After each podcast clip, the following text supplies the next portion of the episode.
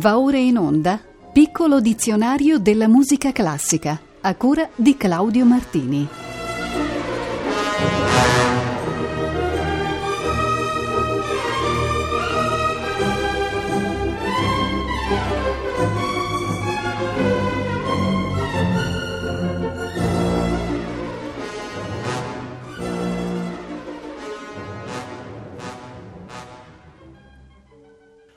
Buonasera agli ascoltatrici e agli ascoltatori. La puntata numero 137 del piccolo dizionario inizia con il vocabolo manoscritti. Esso designa le numerose raccolte di musica vocale polifonica, sacra e profana, compilate tra l'undicesimo e il sedicesimo secolo e che sono le principali fonti di conoscenza dell'arte musicale di quel tempo ormai lontano. Questi manoscritti, conservati presso biblioteche, luoghi religiosi e università di tutta Europa, ci tramandano talvolta in forma esclusiva le composizioni di autori importantissimi della musica antica e rinascimentale.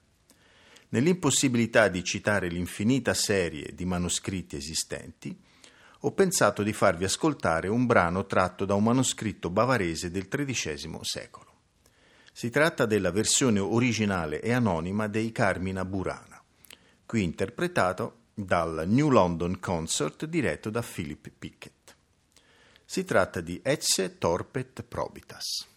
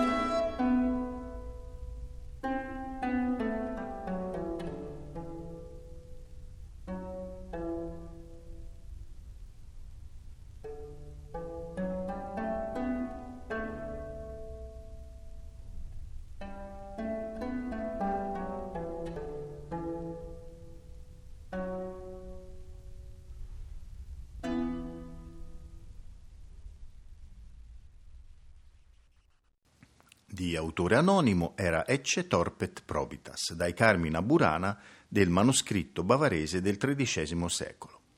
Philip Pickett ha diretto il New London Consort. Passiamo adesso al termine sanscrito mantra, che nel suo significato proprio indica il veicolo o strumento del pensiero o del pensare, ovvero una espressione sacra. Esso corrisponde ad un verso del Veda, ad una formula mistica o magica e ad una pratica meditativa e religiosa. Il mantra ha essenzialmente avuto il significato e la funzione di invocazione, per ottenere la vittoria in battaglia, beni materiali oppure lunga vita. Può essere recitato ad alta voce, sussurrato o anche solo enunciato mentalmente nel silenzio della meditazione, ma sempre con la corretta intonazione pena la sua inefficacia. Eccovi un piccolo esempio. È Vaira Guru Mantra, eseguito da Lama Surya Das. Om Ame Devari Om Ane Beme Ore Om Al Benzagur Pemasidio, O Ma hum benza guru pemate teze benza samaya za sidi palaunga Om Amidewari Om Mani Padme Hori Aham Benza Guru Pema Siddhi Om Aham Benza Guru Pema Tetenze Benza Samaya Za Siddhi Palahu Om Amidewari Om Mani Padme Hori Om Aham Benza Guru Pema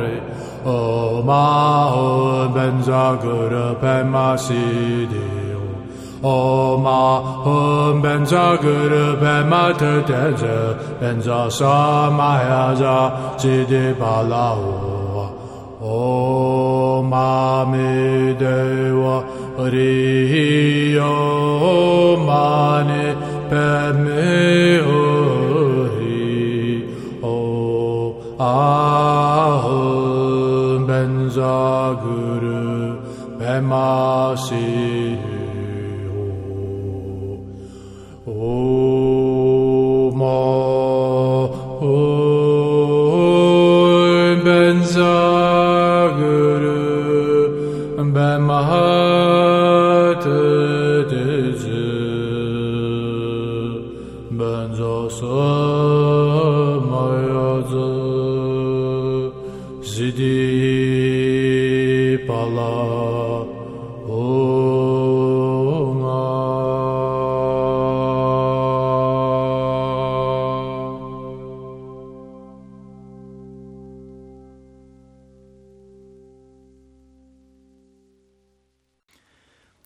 ascoltato Vaira Guru Mantra, canto tibetano interpretato da Lama Surya Das.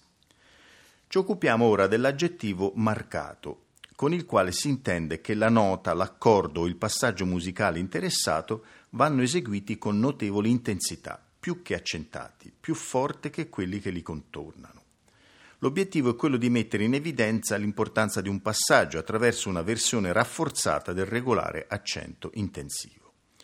Questa spinta ritmica è poi seguita dall'attenuazione del suono.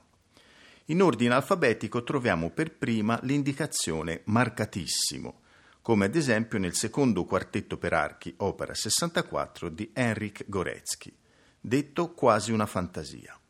La definizione agogica del brano è a riguardo molto esplicita, energico, deciso, marcatissimo sempre.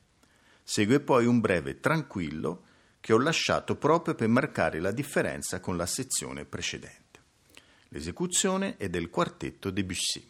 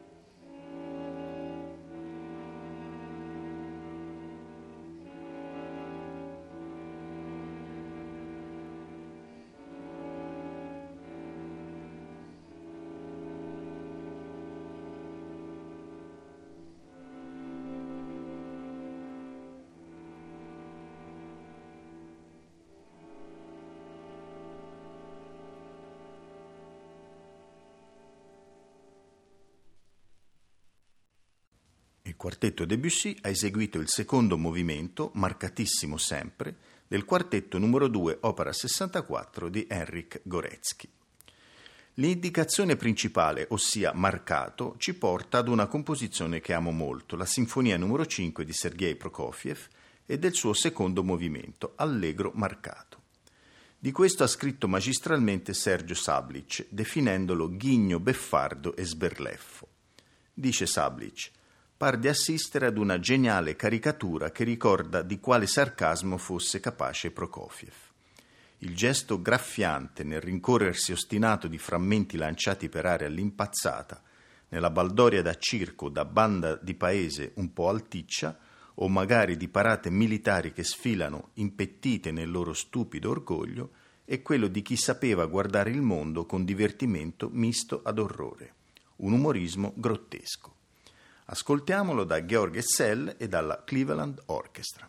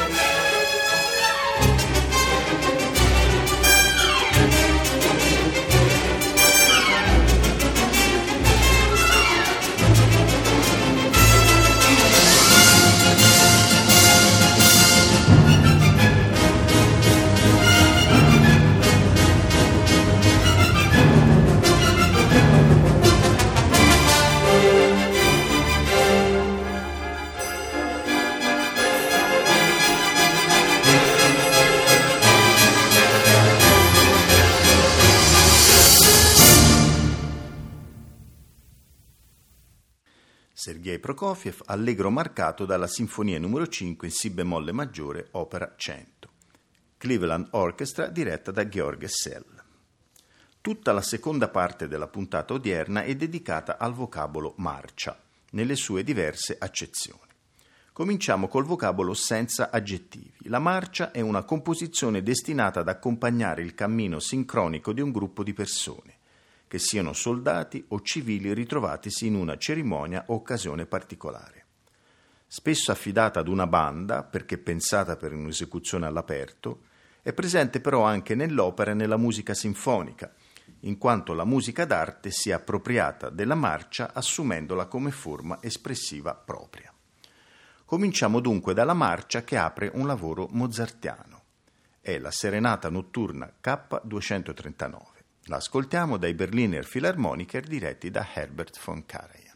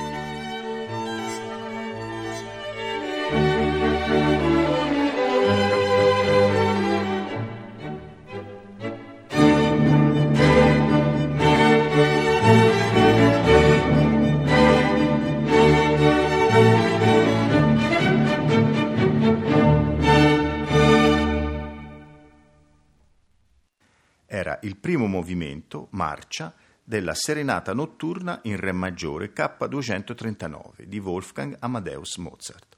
Herbert von Karajan era alla testa dei Berliner Philharmoniker.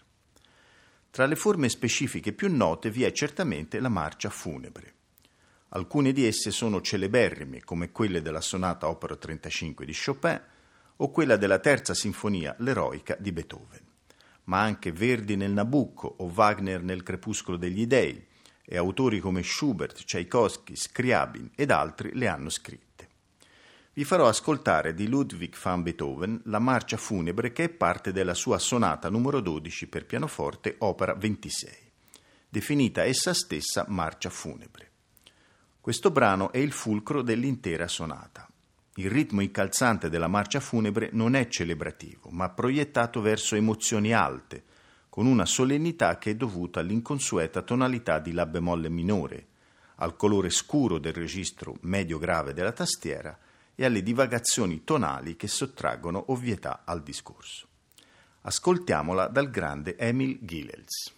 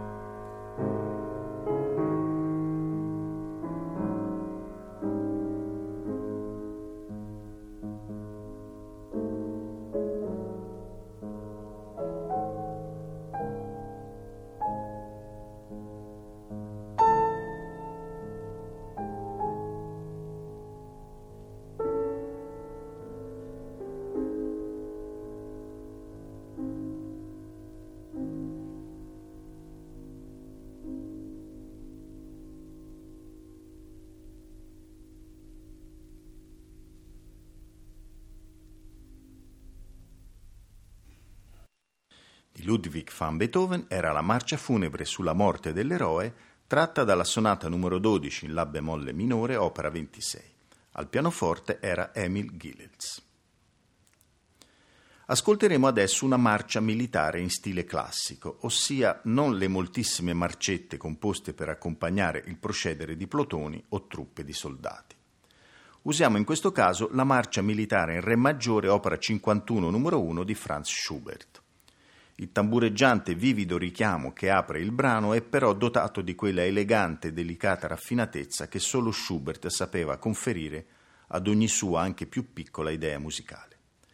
La prima sezione è seguita da un trio centrale di sapore viennese con due elementi, il primo sereno e delicato in maggiore e il secondo in modo minore, dal sapore nostalgico. Nella coda finale la marcia viene integralmente ripresa. Ce la propone adesso la Royal Concertgebouw Orchestra diretta da Paul van Kempen.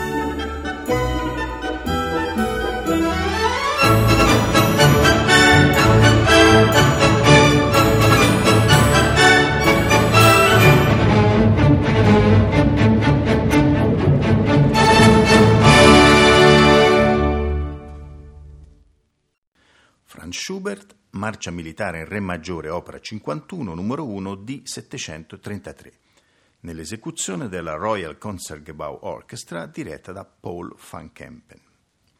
Dopo la marcia militare c'è, pezzo d'obbligo, quella nuziale.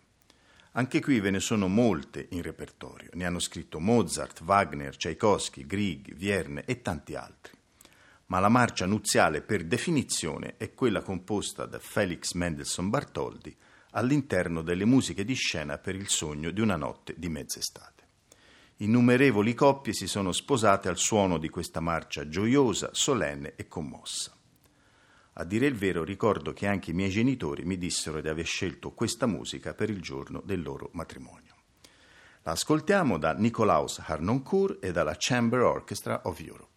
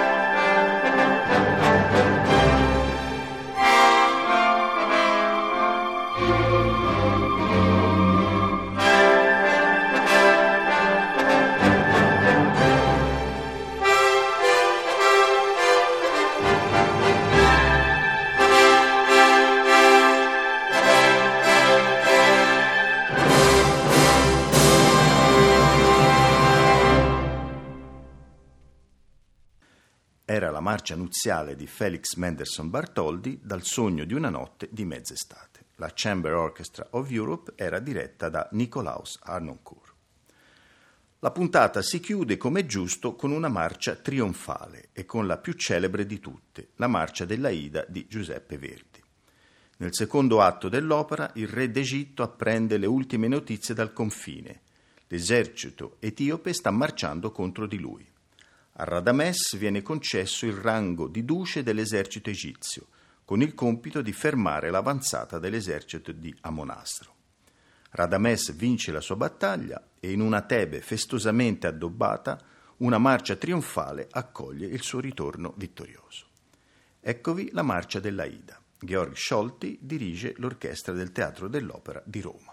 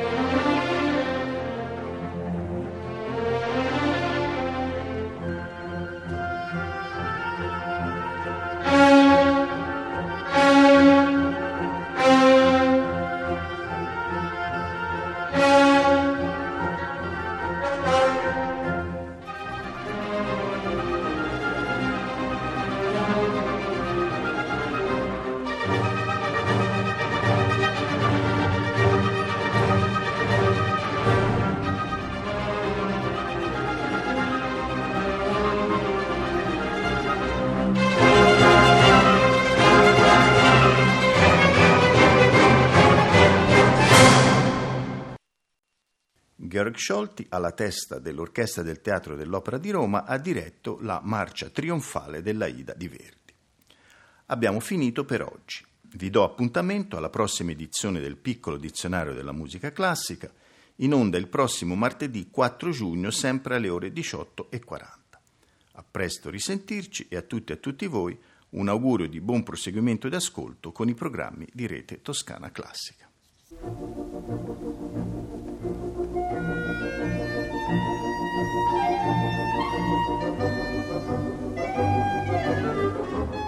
Abbiamo trasmesso Piccolo dizionario della musica classica a cura di Claudio Martini.